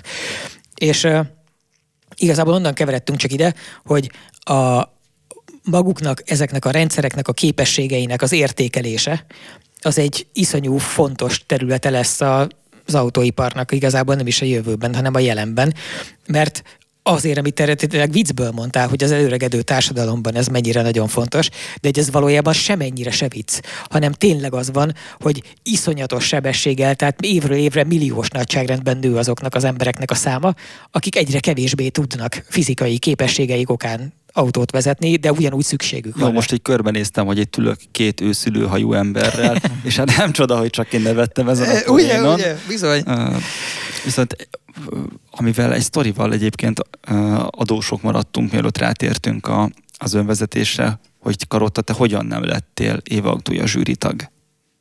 Hogy nem lettem? Te nem emlékszel rá, Mi, hogy hogy nem mi, lettél? Mikelingerről, és cáfolom, vagy megerősítem. Hát amikor az volt, hogy a, már nem tudom, ki buliszta ki, hogy akkor a Total Car adhat Éva Autója zsűritagot. Miki, te tudod, hogy ki buliszta ezt ki? Tudom. Ki? Balázs Viktor. A változatosság kedvéért. A nagy király csináló, igen. Igen, tehát hogy a Balázs Viktor akkor kibuliszta, hogy a Total Car adjon az akkoriban még szokatlan módon online újságként zsűritagot. És akkor, ha jól emlékszem, akkor úgy zajlott itt a beszélgetés, hogy hogy kik legyenek, hogy legyél -e te. Azért hullottál ki az én emlékeim szerint, mert neked volt egy élő szponzorációs szerződésed a Michelin-nel. És mint hogy, és ez volt a hivatalos indoklásod, nem tudom, hogy valójában mi volt, de ugye ez volt hivatalosan mondva. Lehet. Volt ilyen. De ez megállja a helyét, mint hivatalos indoklás. Igen, hiszen után. akkor te már ott befolyásolt vagy egy autóipari szereplő. Igen, hát mondjuk a Michelin annyira nem veszélyes, tehát inkább az automárkák a veszélyesek. Tehát... Igen, én, én, arra, én kínosan vigyázni szoktam arra, hogy semmilyen, semmilyen munkajellegű munkát nem vállalok el semmilyen autógyártónak soha, tehát nem adok át. Ez egy időben nagyon gyakran fölmerült, hogy szalonavatókra, meg mit tudom, micsodákra első Magyarországon összeállított valamivel a gyártósorról legördülni, vagy amikor a miniszterelnök úr gördül le azt konferálni, és ilyen díszmajomkodásokat, azokat nem csinálok semmilyen autós cégnek. De közben meg a Michelinnek voltam ribanca hosszú éveken keresztül, és igazából az van, hogy bár most már... Azóta is kerülgetjük a rohadt nagy slick gumiaidat a És hogy már, már technikailag vagy jogilag nem vagyok a ribancuk, de annyira mélyen áthatott a korrupció, hogy azóta a saját pénzemen is Michelineket szoktam vásárolni. De ez nem korrupció, mert megdolgoztál érte, csak ugye itt a pénzmozgás. Ebből ah. tény a probléma. Ráadásul még bénán is csináltad, mert csak terméket kaptál. Ráadásul igen. A, és azoknak is, egy, is a legnagyobb, nem is pénzt. A legnagyobb rén, nem, nem, nem, én kizárólag a gumit. Tehát a, a, a hangyásznak a slickjeit, meg szemiszlikjeit hiénáztam tőlük annak idején, meg, meg rajtuk, tehát ők vezettek be a, a négy évszakos guminak a jóságába, amit én, mint minden rendes elkötelezett autós ember, ugye én is szenvedélyesen gyűlöltem. Az egyébként általam nem ismert négy, négy évszakos gumikat. Ez így szokott és lenni, akkor, amikor, gyűlölik. Igen. igen. és amikor, amikor kijött a Cross Climate, amiről először azt állították, hogy de te próbáld már meg, hogy baszki, ez tényleg jó, és akkor végül kipróbáltam, és tényleg annyira oké, okay, hogy most a, az Evantime-ra már saját szabad akaratomból kerül. Ezért a reklámért mit kapsz? Cross Climate 2 ráadásul. Hát ez, figyelj, ez most már ezért nagyon sokat kell, hogy kapjak, mert ez most már az összes négy évszakos forgalmazónak, nem csak a Michelinre vonatkozik, hanem most már mindenkinek a szekerét igyekszem ezzel tolni. az a hasznos hülye. Tehát, hogy aki az a hiszen ingyen csinálod most már ezt. Igen. És előtte sem fizettek meg érte rendesen. De én, én, én úgy érzem, hogy meg olyan értemben tökre meg vagyok. A, amikor volt, emlékszel, a, volt a Totálkárnak 2013-ban a Hungaroringi pályanapja. Nem tudom, ezt nem tudom, hogy te ne, Nem dolgoztam voltál, még akkor, itt én 14 végén jöttem. Volt egy, volt egy dicsőséges hungaroringi hétvége, amikor egy ilyen kétnapos nagy pályafesztivált rántott össze a szerkesztőség, ami egy rohadt menő rendezvény volt, és egyébként semmennyire nem az én érdemem, tehát én akkor nem dolgoztam hivatalosan a TC-nél. A Pista hordta a hátán a Pista, meg a mennyiségű munkával. legnagyobb részben gondolom ő, meg a, azt hiszem a Bende Tibi volt akkor a, az ügyvezető, tehát gondolom nyilván neki volt még vele sok munkája, de nem tudom, hogy ezek hogy oszlottak meg, mert én speciál nem itt dolgoztam akkor, hanem a, az Index nek talán akkor már a fejlesztési területén, és nem is a videó rovatnál, de valahol azon a határon. És Viszont jöttem a hangyója, közben elkészült valamennyire a hangyász, és akkor az volt az első olyan alkalom, amikor a hangyász kint volt a nép között az utcán, illetve a, a Hungaroringen, és őrületesen menő volt, és azóta is évre évre fölvetődik, hogy mennyire rohadt jó lenne még egy ilyen rendezvényt csinálni, mert minden volt, tehát young timerezés volt a Hungaroringen, timetek verseny volt a Hungaroringen, nagyon sok ilyen uh, alanyi autózási lehetőség, tehát ha csak valaki szeretett volna menni a Hungaroringen nyílt nap jelleggel, volt egy csomó néznivaló, versenyautók is, útcéljak is, kitelepült egy csomó cég, tehát egy nagyon jó kis buli volt viszont egyszerűen kigazdálkodhatatlanná vált azóta, tehát soha nem, nem állt elő az a helyzet többé, hogy tehát annyi, nincs annyi millió bár nem hogy forint, hanem lassan eurók is nehezen, amennyiből meg lehetne egy ilyet csinálni. és, és akkor a, a hangyász lényegében két napig megállás nélkül ment, és mindenkit vittem, akit hmm. lehetett, és ott, ott folytak el róla a, nagy részt a korrupciós misleneket, azokat széjjel, széjjel kentük a Totálkár pályanapján a nagy részüket. Visszatérve a Totálkár Éva autója kötődéséhez, akkor a Pap Tibi ugye azért nem vállalta, mert ő nem akarta azt az irgalmatlan mennyiségű utazást, ami ezzel jár a főszerkesztői tevékenysége mellett csinálni. A Winkler ő nem tudom mivel bújt ki, szerintem azzal, hogy őt nem érdeklik az autók, meg ez a, az ilyen bizottságosdi, és akkor olyan így futott rá a Csikósra, aki nagyon kellemes társasági ember, régóta benne van a szakmában, tehát mind szakmailag, mind emberileg, mind felkészültségileg az volt, hogy oké, okay, akkor ő, ő, és akkor így rászállt ez, és ezt nem akkor szakadt el kellően a családjától, azzal, hogy akkor is úton volt, amikor egyébként a garázsban kellett volna szerelnie. Ja, szerintem a Csikós jó választás, tehát egy jobb választás, mint bármelyikünk. Mert egyszerűen egy jobb, tehát egy jobb szakember a, jobban, jobban, jobban értett az autókhoz, mint akkor bármelyikünk, és egyébként meg egy általánosan jó csávó, tehát hogy ő, én, én nem ajánlottam volna magunkat, akkor se, hogyha egyébként nem vagyunk más irányú okokból elkötelezve máshol. Viszont a, az, az évautója, én hallgattam az évautója választásnak az élőjét, amit ti csináltatok tegnap, és én az autóban hallgattam rádió műsorként. Köszi, én azt hazudtam a téged hiányolóknak, hogy más fontos dolgod van. Fontos, teljesen igaz. Nagyon, nagyon fontos dolgom volt, ez megfelel a valóságnak, mert a, a gyermekemet mentem fölszedni. Mi, hiszen, mint ma említettem, én gyesen vagyok. És a, de közben, közben pont tudtam hallgatni, és nagyon nagyon fura volt nekem, ahogy elkezdtek jönni az eredmények, hogy, hogy miért pont a Kia hogy Miki, neked erről van kialakult véleményed? Most arra gondolok, nem, nem, nem, nem, ne, ne is, ne, ne, ne lélegezz be, nem, nem, nem volt sem, semmi nem volt, semmi nem történt. Lépjünk tovább. Ö, hogy aki vezette mind a kettőt, az Ioniq 5 is, meg az EV6-ot is, azok közül, az emberek közül, akit, akit én ismerek, vagy akivel én beszéltem, mindenki a Hyundai-t szerette jobban. Kivétel nélkül. Tehát lehet, hogy van, nem azt mondom, hogy nincs olyan ember, akinek a Kia jön be jobban, csak azt mondom, hogy az a nem reprezentatív néhány fős ilyen kismaraknyi, mint a, amivel én pont találkoztam, azok mind a, az Ioniq 5 szerették jobban, és ehhez képest meg masszívan az EV6 nyert, hogy vajon miért? Szerintem én mondtam, hogy tegnap, hogy megpróbáltam megtippelni az eredményt, és nekem az volt a tippem, hogy a két főjelölt az a Hyundai lesz, meg a Kia, mert én, hogy beszélgettem az évautójás kollégákkal is, meg ahogy figyeltem a nemzetközi sajtót, láttam azt, hogy a Kia nagyon sokaknak bejön, például a, a briteknek, akik ugye eleve a sportosabb autókat ö, kedvelik, tehát ö, mintha náluk olyan sokkal jobbak lennének az utak, de ezzel együtt ők sokkal jobban szeretik a kicsit feszesebb rugózású, ö, sportosabban vezethető, közvetlenebbül reagáló ö, autókat.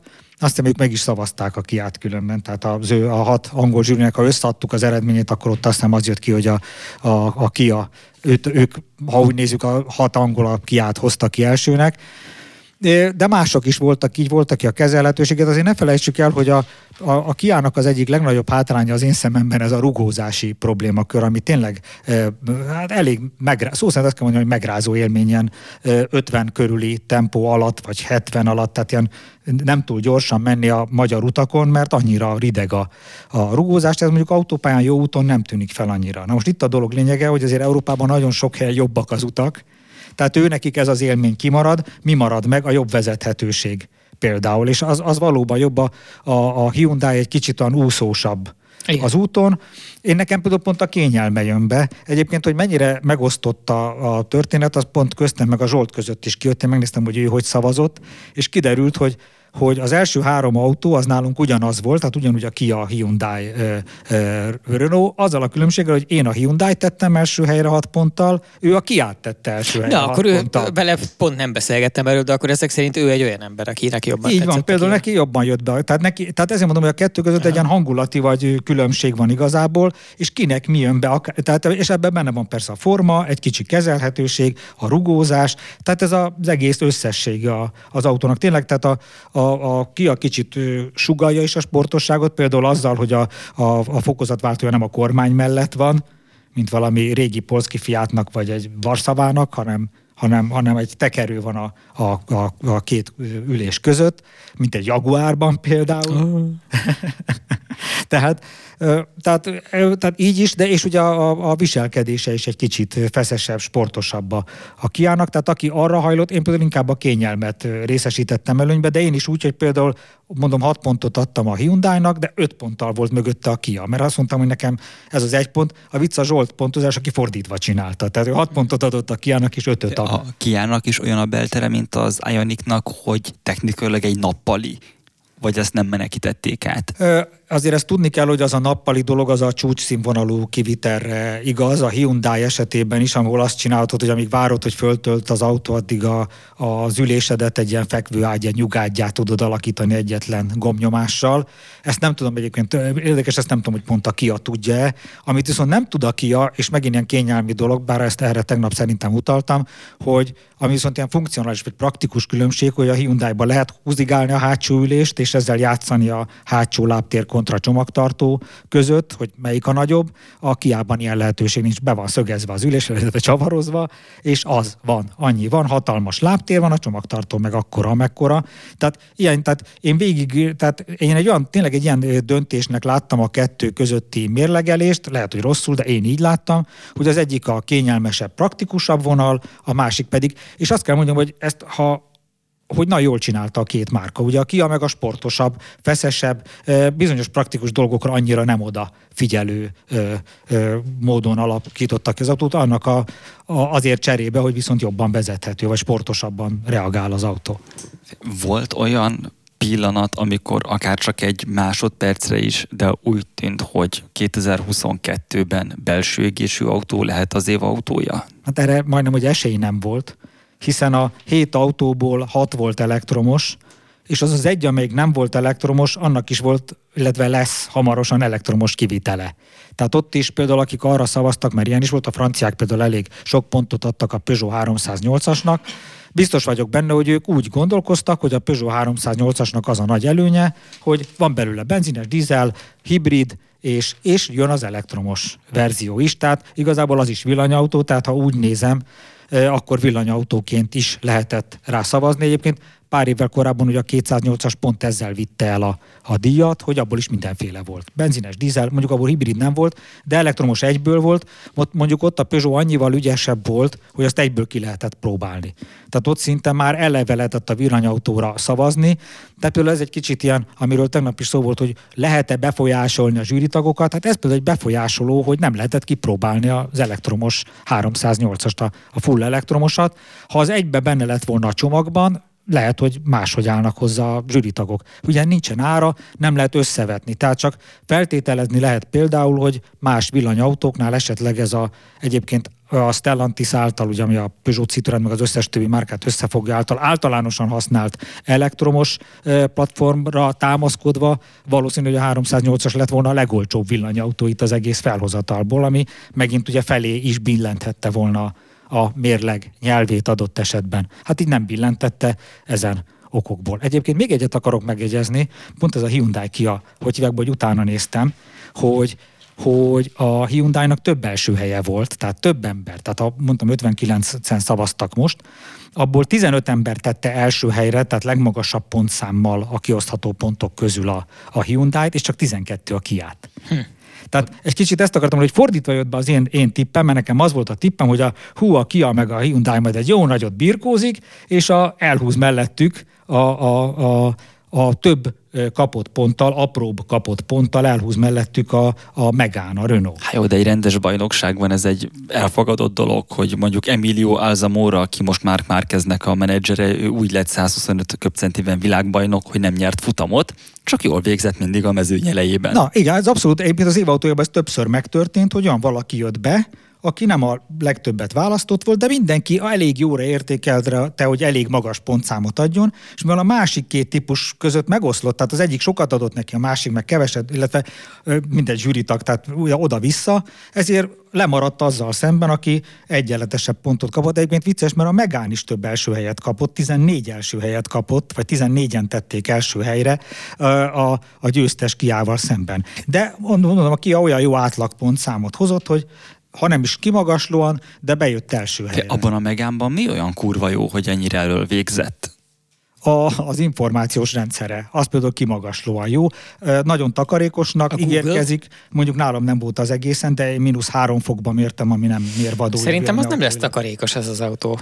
Az, az, az nem is lehet. Az, abban sincs, az, ugye ott is a, maradtak az mágnes nélküli így van, meg tekercses motor van benne. Nincs igen. az az Isten, hogy ez egy különösebben szinkron motor van benne, igen. Az biztos, hogy egy picit többet fog fogyasztani. Hát igen, de nagyon könnyű az autó, tehát 1,7 tonna, tehát ez például egy kicsit mellette szól. Promóznék egy picit Otálkárt. Holnap, tehát ami, amikor ezt hallgatjátok, akkor tegnap jelent meg a Mikinek a cikke az újfajta elektromotorokról, hogy azok hogy működnek, és milyen új elképzelések vannak, amik megváltoztatják, vagy már elkezdték megváltoztatni az elektromos autózást. Ennek a linkje majd benne lesz az adás leírásában.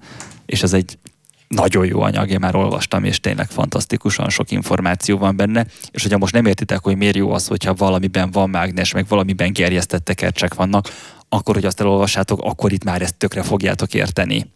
Hát legalábbis remélem, hogy igyekeztem úgy írni. Lehet, hogy nem teljesen tökéletes a, a cikk műszakilag, de próbáltam úgy fogalmazni, hogy azért mindenki megértse, mert azért itt röpködnek olyan szavak elektromos ügyben, ami, ami szerintem a kívülállóknak rosszabbul hangzik, még a panárúdnál is, vagy a nem tudom micsodánál, tehát a, e, vagy a hidrodinamikus nyomatékváltónál még azt szokták szeretni a kívülállók annak a cikknek egy mondata volt az, amikor így felsóhajtva fölnéztem az égre, hogy milyen fantasztikus világban élünk, amikor egy mondatban szerepelt a Ferrari SF90 és a karottának a grétája műszaki szempontból egymás mellé lettek téve, hogy, hogy ugyanaz a, a, a lényegük. A, abban is axiálfluxusos motorral. Oh, és a, a, az AMG, az és összes AMG. És ha most nem érted, mi az az axiálfluxusos motor, akkor ezt is meg fogod tudni. E- ezek egyébként rohadt érdekes dolgok lesznek, és képzeljétek el, van egy fantasztikus sorozat, amit én nagyon szeretek, a, az egyik kedvenc YouTube-os nézni való. Uh, van a Maro, Maro and Associates nevű amerikai ilyen a több ipari, iparági területen aktív, de az autóipar területén is nagyon aktív olyan mérnöki cég, amelyik azzal foglalkozik, hogy megvásárol és miszlik beszed tárgyakat, például egyébként autókat is, és az utolsó alátétig kigramolják, felírják, összeszedik, hogy melyik beszállítótól jött a micsoda, mint tényleg az ablaktörlő kapcsolóhoz vezető részvezetéknek a végén található saruig bezárólag van minden kigyűjtve. És aztán ezeket a riportokat, ezeket árulják a konkurenciának, vagy a, van bárkinek, akit érdekel, és van erre feleslegesen sok pénze. Torrenten fönn van? Uh, torrenten szerintem nincs, mert ahogy ezek túlságosan szűk kör számára érdekesek, de egyébként a, a BMW i3-ról csinált ilyenjüket, azt uh, jelképes összegért elérhetővé tették tavaly talán, és én meg is vettem. Tehát ha érdekel egy ilyen, nagyon, tényleg nagyon sok ezer oldalnyi PDF, akkor nagyon szívesen megmutatom, mert én, én fizettem érte. Már nem emlékszem, hogy 10 dollár volt talán, vagy valami ebben, ebben a nagyságrendben. De most még a Weber könyvének sem értem a végére. Jó. Úgyhogy alig várom. Na, de csak azért mesélem a márót, mert a, összedobta neki a köz, hogy vegyen egy Tesla Model S Pledet, tehát ezt a, a, az új a Csúcsot. nagy Teslából a csúcsmodellt, a nagyon erős, nagyon gyorsat. És szedjék szét és ebből lett egy videósorozat, és mindig rohadt érdekes, amiket mondanak, mert ugye elég más szemmel nézik. Ezt be tudjuk linkelni, ezt a videósorozatot? Be, be, Tehát be, ez be, van a Youtube-on? Igen, de egyébként Mu- Munro Live a csatorna neve, ami egyébként nem élő adásokból áll, tehát nem tudom, hogy miért pont ezt választották, de Munro Live a csatorna neve. És nem csak Teslákat szedtek szét, de Teslákból is a, a Model Y-t is szedték szét, a Model 3-at is, az est is. A, Ford Mach-it is szedtek szét, Ford Mach-it, Ionicot, mindenfélét, főleg villanyokat szedegetnek szét, és rohadt tanulságos, mert ö, egész más szinten elemzik a műszaki jóságot és rosszaságot, mint ahogy nagy egyébként akár egy autós újságíró, akár egy érdeklődő. Tehát nagyon, szerintem nagyon érdekes, nagyon jó tartalom. Na, és hogy képzeljétek el, ugye a, a, a Model S-nek a mostani, az idei változata, tehát ami már nagyon friss, az a héj alatt elég sokat változott, miközben ránézésre ugyanaz az autó, mint volt. És a héj alatti változásoknak egy elég nagy része az abból jön, hogy a Model 3-mal lettek közös műszaki megoldásai nagy részt, hogy még olcsóbban lehessen gyártani, ami e- annak, aki követte, hogy merre megy a Tesla, ez igazából nem is volt meglepetés. De hogy a, a pled az nem teljesen ugyanaz, mint az S, a sima S, mert még sokkal erősebbnek kellett lennie, meg gyorsabbnak. És ezt úgy érték el, hogy egyrészt nem két motor van benne, tehát hogy elől egy és hátul egy, mint ami az S-ben, hanem hátul kettő van, ezért nem kell diffi, és lehet jó, jó torque, torque vectoring. vectoringot csinálni. De nem ez az izgalmas, hanem az az izgalmas, hogy ugye régóta a Teslákról is szoktuk azt mondani, meg úgy általában a villanyautókról, hogy írtózatosan meg tudnak indulni, de általában ahogy a sebesség nő, úgy egyre fogy el belőlük a szufla, mert nagyon letörik a, olyan a, a nyomaték görbéjük, és így aztán a teljesítmény görbe is, hogy egy darabig ugye általában a villanymotoroknak egy jelentős része az így a csúcsnyomaték környékéről indul, ezért van az, hogy már az állóhelyzeti megindulás is rettenetesen durva tud lenni, vagy bármikor, amikor odalépsz, akkor rettenetesen durva. De ahogy nő a sebesség, és így aztán a fordulatszám, és egy idő után jön egy olyan pont, ahol ez így letörik, és onnantól így kókad lefelé. És hogy annak érdekében, hogy ez ne így legyen, annak érdekében a Teslánál nagyon sokat vacakoltak ezen a motoron, aminek egy részéről lehetett is tudni, hogy mi, mert a PLED bemutatóján elmondta a Musk, hogy a villanymotornak ugye két alap része van, az álló rész meg a forgó rész, és a, a, azok a motorok, amiket a PLED-ben használnak, és amiket a Tesla egyébként használni szokott az autóikban, vagy azoknak legalább az egyik tengelyén, ezek a bizonyos ö, állandó mágneses szinkromotorok, ezeknek a forgó részén vannak a mágnesek. És, ö, és az, az a probléma, hogy nagyon nagy, ugye itt nincs sebességváltó, ami azt jelenti, hogy ahogy a, a motor fordulatszáma, az tökéletesen arányos a kerekek fordulatszámával. És így a sebesség. És így aztán a sebességgel is. Tehát, hogyha egy olyan autót akarsz csinálni, ami nullánál is mondjuk 0 és 30 km per óra között is letépi a fejed, és 270 és 300 között is letépi a fejed, mert abban a tartományban is megy, akkor arányosan ott annyi- annyival magasabb fordulaton kell lennie a motornak is, mert nincs sebességváltó, amivel így visszaléptetgetnéd a motor fordulatszámát. És ezért azt kellett megoldaniuk valahogy, hogy a rotor az elég stabil legyen abban a tartományban is, abban a fordulatszám tartományban is, ami írtózatosan magas, tehát ilyen 20 ezer fölött van ö, bőven. És ezért ö, meg kellett csinálniuk, hogy egy ilyen karbon héjalást kapott maga a rotor, hogy ne repüljön szét az egész mágneses tulapokolba, amivel nagyon sok szívnivalójuk volt, mert nagy hőtágulási különbség van a, a karbon szerkezet között, amit rá kellett feszíteniük, és az egyébként a többi fém komponens között, ami ott van. És ezt az egészet csak azért mesélem el, mert hogy ö, a, minél ez egy ilyen ismert tény, hogy minél kevésbé értünk valamihez, annál kevésbé tudunk lenyűgöződni, hogy igazából milyen rohadt és mély az az adott terület, mert egyszerűen nincs meg. Azon keresztül lesz izgi, hogy az ember elkezdi beleásni magát. És hogy a villanymotorokkal is az van, hogy ameddig valaki el nem kezd foglalkozni a villanymotorok lelkével egy kicsit, addig annyira könnyű így rálegyinteni, hogy a picsába ez izé, mindegyik ilyen izé. Mindegyik egyforma. Mindegy forma, mindegyik mosógép motor.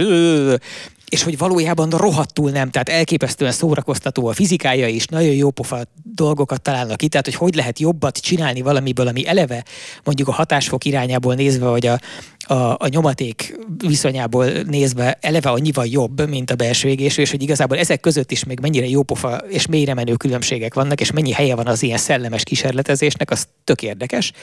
És ezt az egészet csak azért mesélem el, mert a Máróék szétszették a minap a Model S Plednek a motorját, és tudjátok, hogy az a, az a szuper érdekes dolog, ami azért felel, hogy például, hogy milyen ö, milyen nyomaték sűrű tud lenni egy motor, ilyen laminátumok, tehát úgy van, hogy van a mágnes, meg van, van egy valamilyen lemezből készített laminátum mindig. Ez a és vasmaga. Ez a vasmag. A, igen. A lemezekből, igen, igen. igen. A lágy vasmag lemezekből általában. És hogy... De az sem mindig egyszerű. Ezeknek, a, egyszerű. ezeknek a formája, ezek ilyen szeletkék, amiből nagyon sok van. És hogy ezeknek a formája milyen, az kihat arra, hogy a mágneses fluxus milyen, ami meg kihat arra, hogy, hogy milyen nyomatékkal hogyan löki el magát, erő. hogyan ébred az erő. Ezek mind tök érdekes dolgok tudnak lenni. És ott volt széjjel szedve, és tudjátok, hogy mi a, mi, mi a, a legsötétebb titok? Na. Hogy ez a laminátum, amikor ott látszott kibontva, úgyhogy leszették róla körülötte a héjalást, meg mindent, és hogy mi maradt ott belül? Semmi. Egy Dávid csillag. és ott, ott nézte az idős, az idős Sandy Máró, forgatta a kezében a laminátumot, és mondta, hogy I, I have never seen anything like this before. mondta. Ez a csáv az ugye szétszedi a kocsit, és az a pillanat, az megvan a videók végén, amikor ott vannak ilyen teljes rekeszekben az alkatrészek, minden földcímkézben, és akkor a végén azt, hogy na jó, de ezt hogy a faszomba rakom össze. Nem? Igen, az a szerencsé, hogy neki már nem kell ezeket sosem, az megy a... mert szét van vágva. Fölteszi vaterára az alkatrészeket? Annyira igazad van, hogy itt most a pled kapcsán azt csinálták, hogy mivel ugye van nagyon sok hisztérikus Tesla hívő a nagyvilágban, ezért ezt, ezt például szétárulják. Tehát ezeket a Dávid csillag laminátumokat, ezeket például meg lehet vásárolni. És én nagyon Elvenném az egyik jegyzetlapodat, mert én kifogytam. Ha, ha, nem, ha nem 100 dollárba került volna, akkor én rá is mentem volna, mert annyira szórakoztatónak találtam, de azért 100 dollárt nem tud érni. Annyira, hát annál olcsóban is kap az ember egy jó Dávid csillagot, ugye, és hát az nem Tesla, de végül is attól még jó lehet. Fej, most ilyen napirendi levezetőnek még felhoznám azt, hogy ugye az év autója versenyen. Mikor lesz szerintetek elképzelhető, hogy egy hidrogéncellás autó nyer? Ezt csak azért mondom, mert ugye a, a militáns elektromos autó ellenesek szoktak azzal jönni, hogy ez az akkumulátor, villanymotor, ez szar, na bezzeg a hidrogéncella. Na az. Hogyha már villany, akkor az legyen hidrogéncellás. Még sokan azt mondják, hogy ennek igazából a teher autóknál, buszoknál, kamionoknál van perspektívája de hogy az, hogy ez nem létezik egyelőre, vagy nincs töltőhálózat, az ugye, amikor a Jaguar I-Pace lett az év autója, akkor se zavart senkit hogy ez egy nem létező autó tulajdonképpen. Nem létező autó, amit ráadásul ugye szórakoztató módon még csak nem is Jaguar. Igen, de hogy emiatt, tehát hogy elvéletileg akár most simán lehetne egy hidrogénes autó is a, az év autója. Hát ha beszopja az idevágó lobby tevékenységet az év autója zsűri, akkor ez előfordulhatott volna, de szerencsére nem került sor eddig. Hát, szerintem tavaly benne, most... tavaly benne volt a Mirai a listában, de ki is esett gyorsan, mert hát hát nem nincs jó. igazi piaci szerep, szerepe az autónak. Tehát ott az azért esett ki szerintem mindenkinél, mert látta, hogy itt van a jelöltek között, na de hol lehet kapni, hol lehet vele autózni, lényegében sehol. Plusz az is van, hogy a, szerintem a hidrogén, tehát a hidrogénhajtás az azoknak az embereknek tűnik a, a jövő zálogának a szar elektromossághoz képest, akik igazából nem értenek ezek közül egyikhez se. Tehát, hogyha valaki vette a fáradtságot valahol, és egy kicsit beleásta magát abba, hogy egyik is hogy néz ki, meg hogy épül föl, meg a másik is, akkor abból nagyon hamar kilátszik, hogy ez valójában még csak nem is azt kellene mondani, hogy ez ilyen véleménykérdés, nem egyszerűen az alapfizikája miatt nem lehet megcsinálni. A, tehát a személyautóban a hidrogénautót azt nem lehet versenyképessé tenni a, a, az elektromos a tisztán elektromoshoz képest több okból. Tehát egyrészt van ez a van az a, és most csak a fizikájáról beszélek, tehát most hagyjuk ki azt, hogy Azt honnan... hagyj érzem meg, hogy majd a leírásba be lesz linkelve a Mikinek a zseniális cikke Igen. erről a témáról. Tehát az, az, a, az a lényeg, hogy a, a Miki cikkében is ez így nagyon alaposan körül van járva, hogy sok, nagyon sok probléma van a hidrogénnel, beleértve, hogy mennyire zöld, hogy az elő, elő, előállítása mennyire macerás és drága, és hogy jellemzően miből csinálják. És hogy ennek az egész folyamatnak a hatásfoka és az energiaigénye az milyen rohadt magas ahhoz képest, mintha csak simán azt az elektromos energiát rögtön beletennéd egy akkumulátorba, egy autóban, és ki, kiautóznád. Nagyon durva a különbség, tehát körülbelül 40 a, a, a hidrogénes folyamat hatásfokának ahhoz képest, mintha rögtön a villany menne. De nem csak ez a lényeg, hanem az a lényeg, hogy, hogy annyira könnyen megvezeti az emberi egyet az, hogyha azt mondják, hogy mit tudom, 5 kg hidrogénnek a, az energiatartama az annyi, mint egy 200 kWh, most nem emlékszem a pontos számokra, de nagyságrendileg hát, Háromszor annyi, mint a benziné, tehát háromszoros Igen. szorzó van benne. És a, ugye a benzinnél lenne... 15 liter benzin kell ahhoz, hogy 5 kg hidrogént és a 15, lefedezze. És a 15 liter benzin az nagyságrendileg 140 kWh energiának, Igen, elektromos igen. energiának felel meg, és akkor azt lehet mondani, hogy az 5 kilóból megvan a 140 kWh, ehhez képest egy 140 kWh aksi az mondjuk 600 kg alsó hangon, és hogy akkor mennyivel energiasűrűbb a hidrogén, és majd azért járunk hidrogénnel.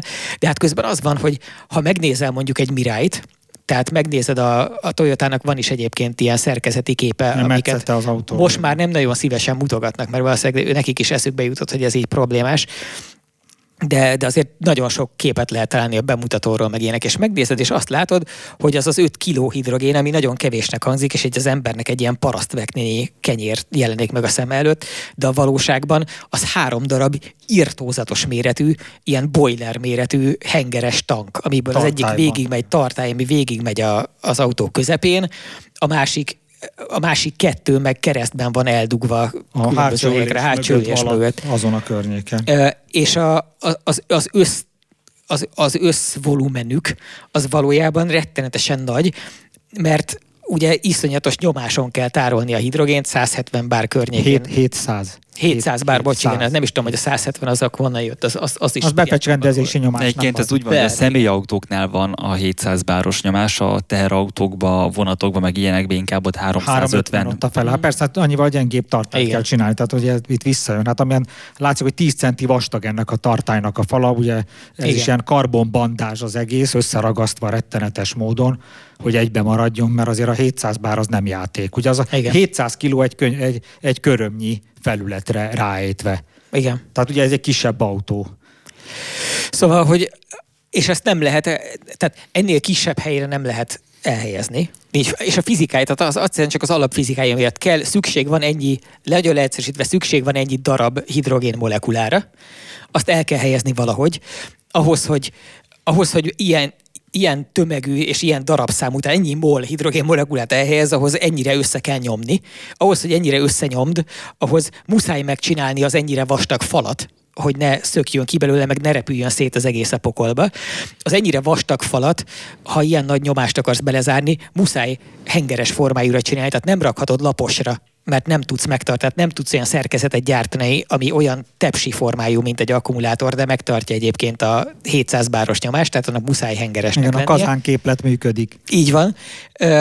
És onnantól kezdve az a helyzet, hogy az látszik majd, ami a mirai is történik, hogy a valójában az hogy ott van egy autó, ami külméreteiben körülbelül akkora, mint mondjuk egy Model S, valójában nem is könnyebb, hiába csak 5 kg hidrogénnek kell hely, és nem 650 kg akkumulátornak, de végeredményben nem lesz könnyebb, és szűkebb a hasznos tere, mert az egyiket be lehet tenni alulra simán egy tepsiként az utastér alá, és nem fáj senkinek, a másikat meg rohadt nehéz elhelyezni, mert nagy hengereket pakolgatsz ide-oda, és ha ehhez hozzáveszed, hogy ráadásul szarabb a hatásfoka, hogy ráadásul gyengébb, és hogy igazából nettó hidrogénautó nincs, hanem azok is elektromos autók, mert ugye aztán az üzemanyagcella is arra szolgál benne, hogy végül egy villanymotort hajtson meg árammal. Tehát ez az egész egy feleslegesen komplikált, feleslegesen drága és nehezen megcsinálható rossz, rossz fizikájú dolog, aminek nincs értelme személyautóban. És mostanra már nem csak a magamfajták mondják ezt, hanem mostanra már a utoljára a Fraunhofer Institut nevű igen nagy becsben álló német meg a konglomerátum is azt mondta, hogy most már így el kéne engedni ezt a hidrogénesdit, mert igazából már nem beszél ki jól magát. Igazából már a Toyota is elengedte, hogy én látom, tehát ők gyártanak ilyen blokkokat, ilyen tüzelőanyagcella blokkokat, ilyen kockáknak látszanak különben, mindenki ugyanaz a teljesítmény, csak a formája más beépítéstől függően, de ezt ők is csak arra szánják, hogy olyan helyeken, ahol valamiért van hidrogén elő, elérhetőség, de vagy tárolni kell valahogy az energiát, és tulajdonképpen ez valamilyen szinten működik, mondjuk egy sarkutató állomást tudok elképzelni, hogy valami szélerőmű termeli az áramot, azzal vizet bontanak, bár az meg megfagy, mondjuk pont egy sarkutató állomás, de mondjuk, hogy nem fagy meg, abból a hidrogént el tudják tárolni, és amikor energiára van szükség, akkor bevezetik egy ilyen tüzelőanyag cellába, és azzal világítanak a, az állomáson. Ez elképzelhető, de ilyen, ö, ilyen, ilyen felhasználási ö, területek kezdenek alakulni a, a tüzelőanyag cellára, és persze ezeket a blokkokat, mint ez lenne a jó pofa ebbe a tüzelőanyag cellába, hogy ezeket a blokkokat be lehet építeni az autóba, hogy az autónak is több hengere van, ebben meg lehet csinálni, hogy beteszek négy blokkot, és akkor meg négy szereztem vele a, a teljesítményt, már négyszer akkor a motort építhetek be, csak persze akkor négyszer annyi tartály is kell hozzá, Igen. ha akarom a távot tartani, tehát nem egyszerű a feladat. Bizonyos célokra valószínűleg alkalmazzák, de... Hajózásban, de, de, igen, hajózásban értelmesnek tűnik. Szóval ott kéznél van a víz. Egyrészt van kéznél víz, igen, de hogy ott, ott, ott el tudod helyezni a rohadt nagy tartályt, meg ott van jelentőség annak, hogy igaz, tehát tényleg hajó, hajónyi értelemben kémiai akut vinni, az, az, az iszonyatosan költséges és nehéz és nagy és sok, és ott, ott, ott előjön az, hogy ami a hidrogénben rossz, az abban a méretben kevésbé jelentkezik, ami viszont jó benne, a nagyon nagy energiasűrűsége, az viszont meg annak az előnyei jelentkeznek. Tehát fontos, hogy ilyenkor nem azt mondjuk, vagy én nem azt mondom, hogy a hidrogén hülyeség, én azt mondom, hogy a hidrogén valószínűleg meg fogja találni a maga alkalmazási módját, ami annál gazdagabb és széles körűbb lesz, minél több ö, zöld energiánk keletkezik, tehát megújuló, elsősorban ugye mondjuk maradjunk a napnál meg a szélnél, mert mind a kettőre az jellemző, hogy viszonylag gyakran elszakad a termelés és a csúcsfogyasztás egymástól. Tehát van olyan, hogy amikor a legtöbb keletkezik, az nem pont esik egybe azzal, amikor a legtöbbre van szükség ezért ugye azt csinálják, hogy mivel olcsó mostanra telepíteni mindegyiket, tehát olcsóbb, mint akár egy szénerőművet építeni, ezért sokszorosan túl telepítik a megújulókat, hogyha ha ki lehet fizetni, és akkor az történik, hogy a sokszorosan túltelepített megújulók, azok egyenesen a a hálózatra tudnak termelni akkor, amikor a hálózatban van rá igény, és amikor nincs, akkor viszont valamit csinálni célszerű a termelésükkel, és ha ezen a ponton ténylegesen tisztán hidrogént állítanak elő ezeknek a segítségével, és azt a hidrogént azt relatíve közel tudják előállítani, ahhoz aztán föl is használják, hogy ne legyen nagy szopó egyébként, az ugye iszonyatos nyűg szállítani, eljutatni valahonnan valahova akkor onnantól kezdve egy csomó szempontból lehet létjogosultsága az így megcsinált ténylegesen tiszta hidrogénnek. Tehát mint egy ilyen nagy puffer, egy puffer ökonómiaként van, van jelentőség. Igen, ebbe is gondolkoztak, hogy végül tárolni lehet. Tehát a hidrogént lehet tárolni, az áramot elég macerás. Igen. Ugye erre kitaláltak mindenféle ilyen otthoni akkumulátorokat, amiket nagyokat, amiket összekötnek, meg hogy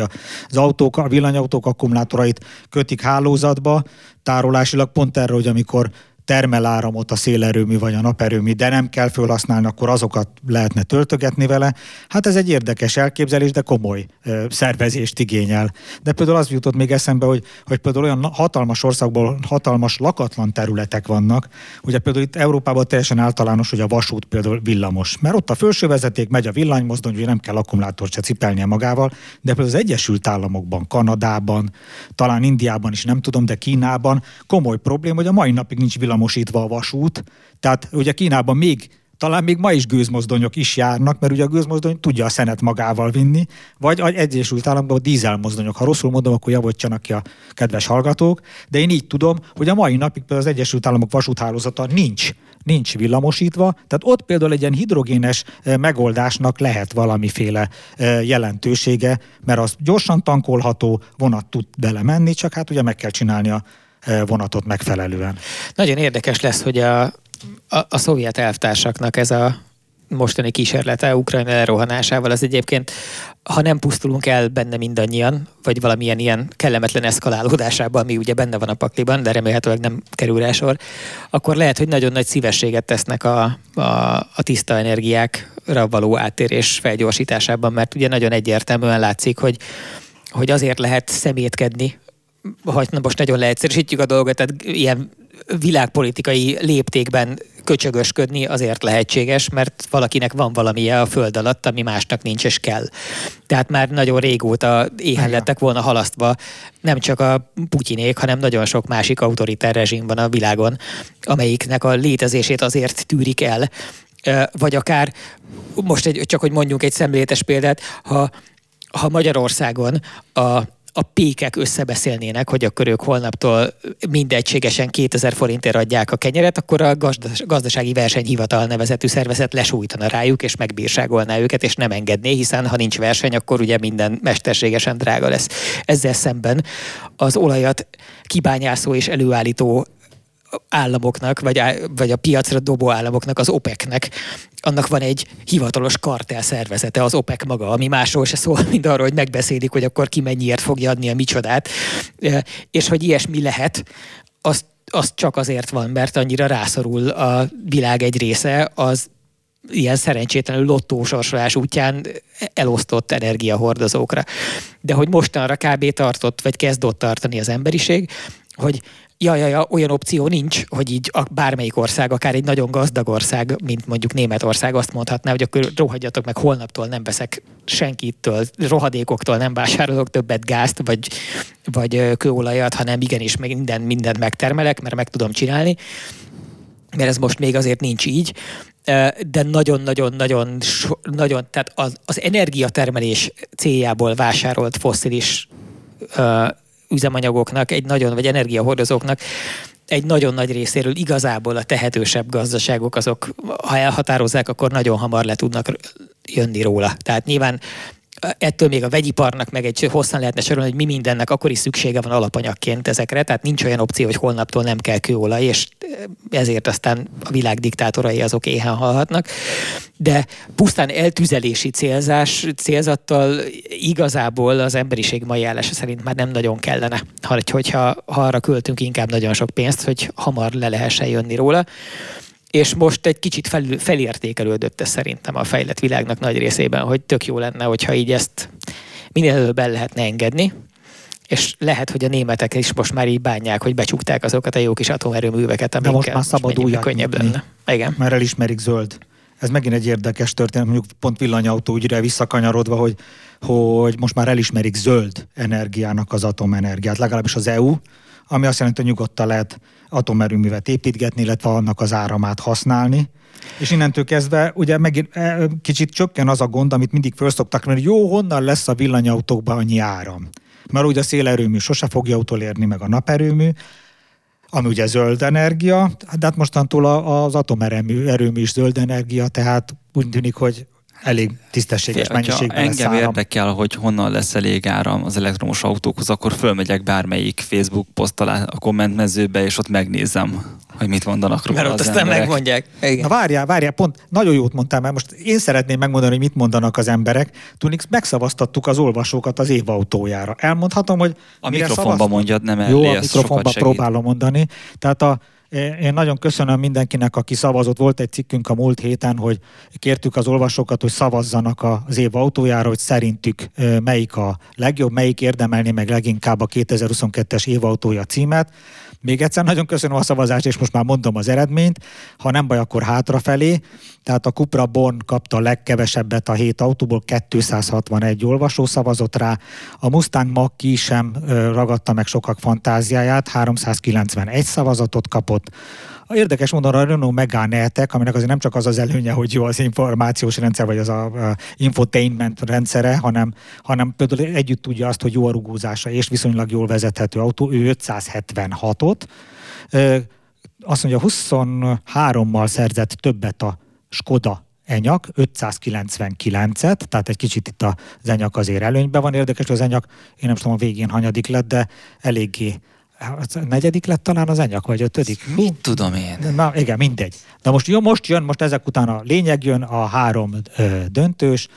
Ö, na most az olvasóknál a, az év autója, a Kia EV6 a harmadik lett, 889 szavazattal, és én nem tudom, hogy valami Peugeot csapat összefogott, vagy mi történt.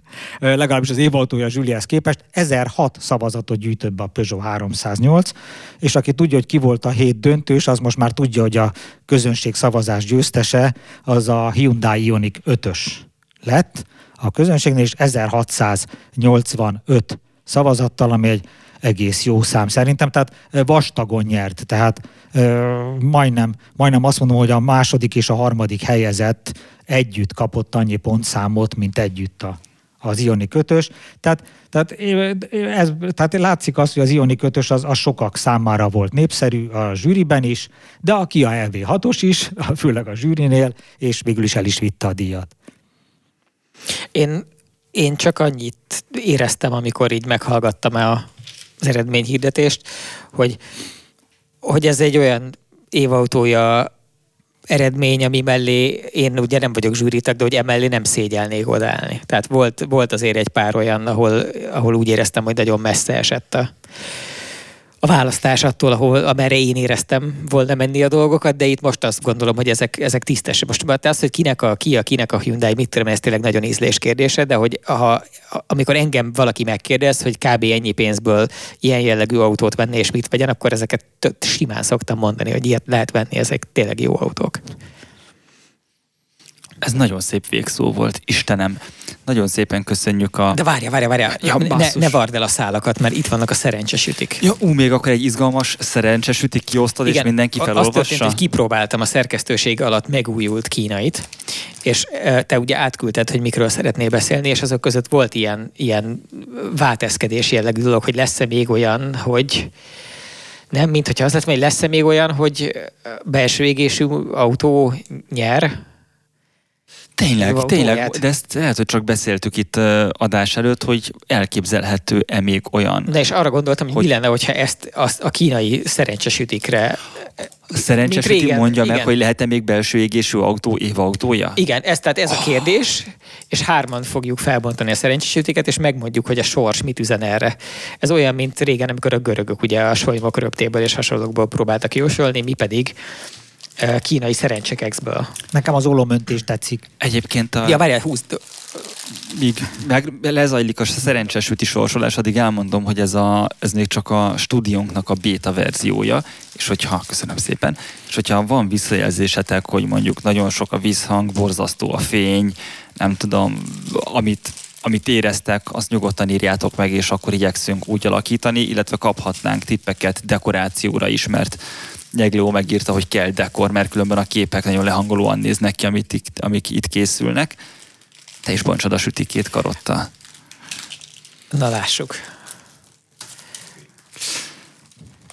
Bele kellett volna recsegtetni a mikrofonba, sütit, ahogy ketté törik. Jól elmondtam, Nyegleó, az üzenetet? Ja, akkor Nyegleó azt üzeni, hogy tök mindegy, mit látunk, ez végül teljesen máshogy fog kinézni ez csak ideiglenesen lett összelapátolva azért, hogy most tudjunk itt beszélgetni. Szóval akkor úgy kezdjük azzal, tehát, hogy tegyük fel a kérdést, amelyre a, a, választ, a választ próbáltuk megkapni. Lesz-e még valaha belső égésű motoros autó az európai évautója? Így szól a kérdés, zombi. Kérlek, ismertesd a választ. Zombi éhes. Ötletei gyümölcse hamarosan beérik. Uh, igen, ez, ez kellően dodonai volt. De jobbra számítottál szerintem. Egy kicsit jobbra. Bocs. Nem baj. Az enyém azt írja, hogy a lassú kezdet után nagy vagyonod lesz. Értem. Nekem az a jó hírem, hogy egy csodálód titkolja előtted érzéseid. Hűha! ezért, látjátok, drága hallgatók és nézők, ezért van az, hogy a szerencsétlen autógyári igazgatók nem tudják eldönteni, hogy igazából akkor melyik irányba kell indulni, hogy akkor most mire költsék a fejlesztési pénzeket, meg ilyenek, mert az istenek egyszerűen nem segítenek épeszű válaszokkal nekik se. Úgyhogy nem szabad őket irigyelni. Köszönjük szépen a figyelmet, találkozunk a jövő héten is. Sziasztok! Hello! A műsor a Béton partnere.